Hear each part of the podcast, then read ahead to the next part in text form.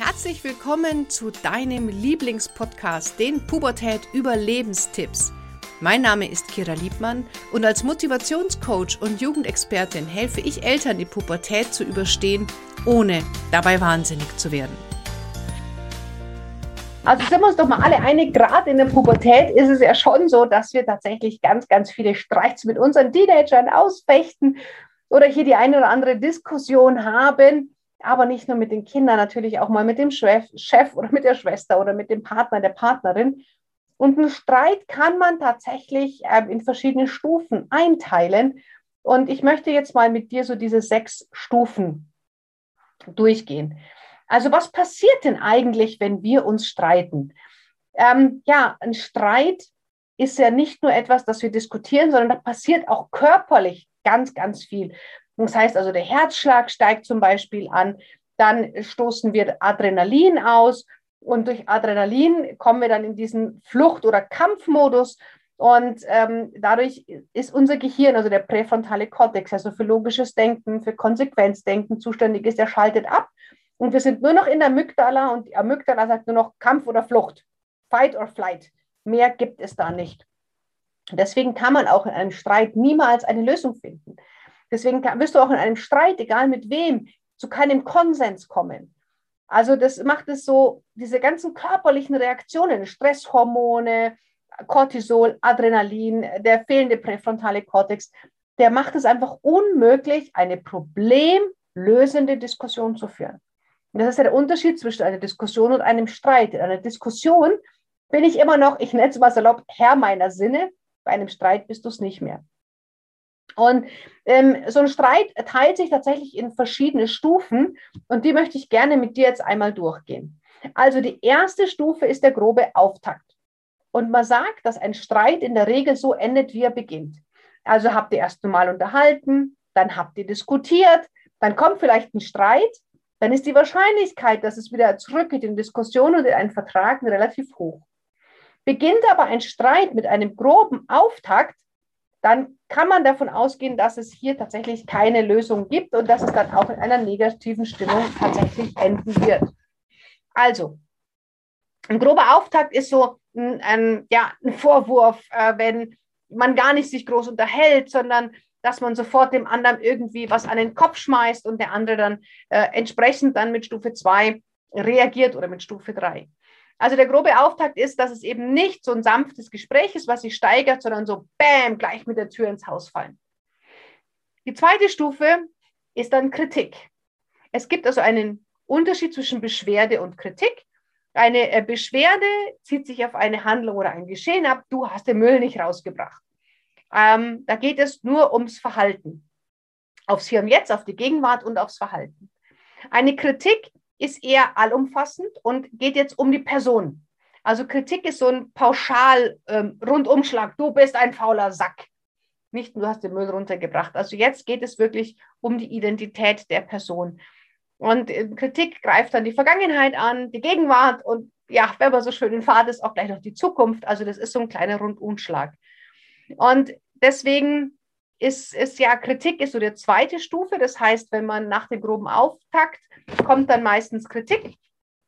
Die ist dann gepaart, also grober Auftakt und Kritik ist oft das Gleiche.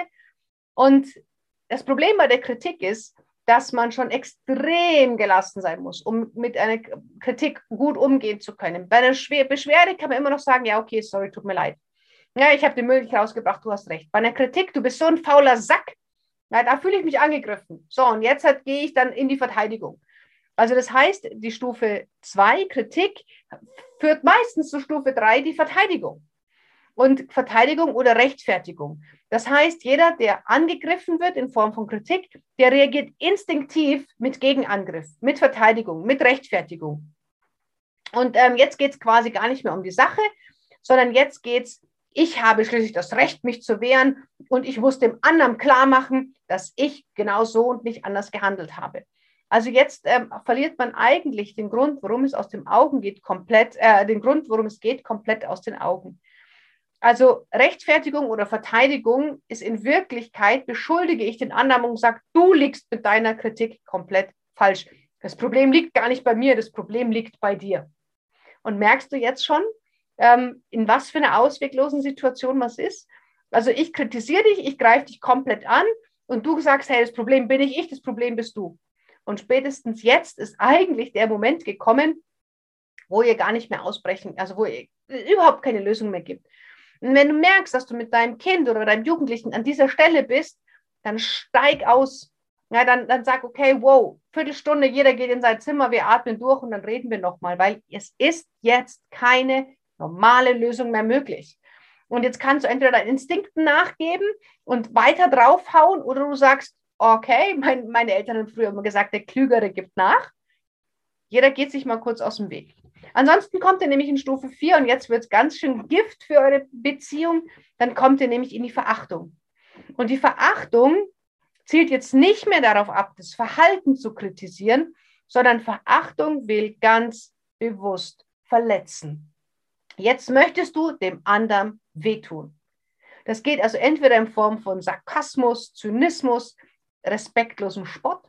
Ähm, es kann aber auch ein Augenverdrehen sein, es kann Augenrollen sein. Und dann gibt es noch eine ganz schlimme Form der Verachtung, und zwar intimes Wissen gegen den anderen zu verwenden. Also dann hat dir zum Beispiel dein Kind oder dein Partner im Vertrauen irgendetwas gesagt und um den anderen zu verletzen, benutzt du jetzt genau dieses Wissen gegen dein Kind oder dein Partner. Das heißt, Verachtung ist absolutes Beziehungsgift, weil jetzt willst du verletzen und zwar ganz bewusst. Oder eben der andere auf der anderen Seite will dich jetzt ganz bewusst verletzen.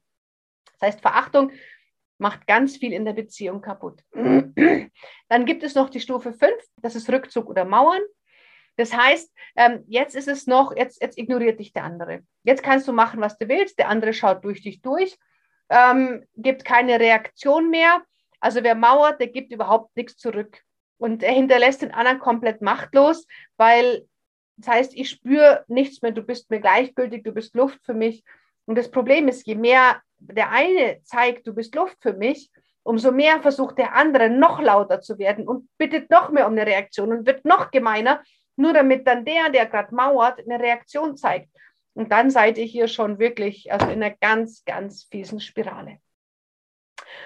Und die Stufe 6, das ist dann die letzte Stufe, ist die Machtdemonstration.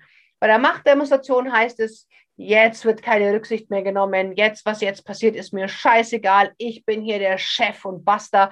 Also bei der Machtdemonstration gibt man keine Kompromisse mehr ein, da gibt man keine Rücksicht mehr aufeinander und sagt dem anderen so ganz unmissverständlich, ich interessiere mich nicht mehr für dich, deine Probleme sind mir ab sofort scheißegal.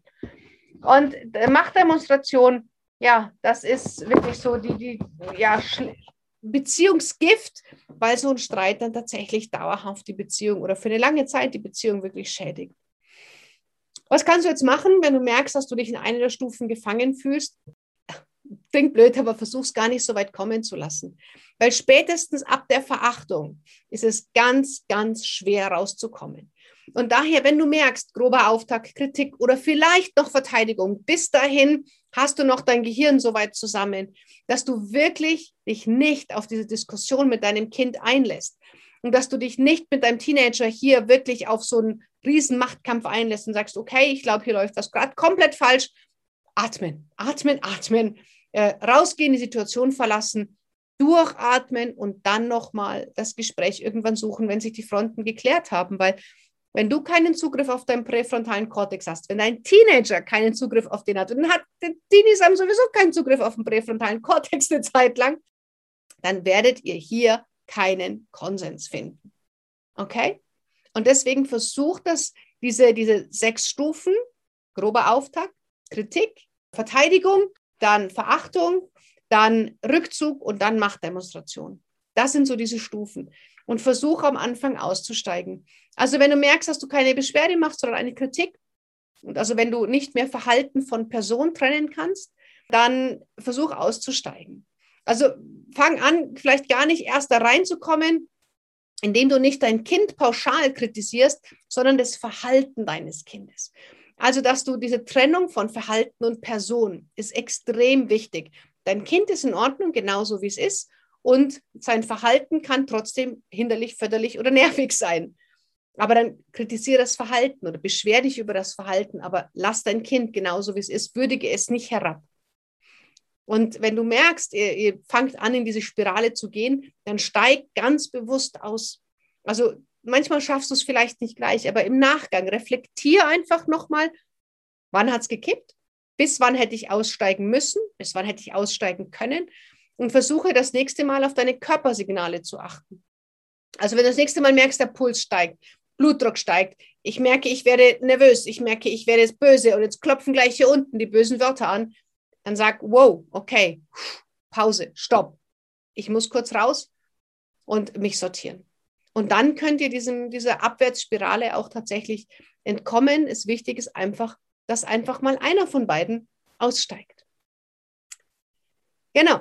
Wenn du mehr dazu wissen möchtest, empfehle ich dir mein Buch, die besten Pubertät-Überlebenstipps für Eltern.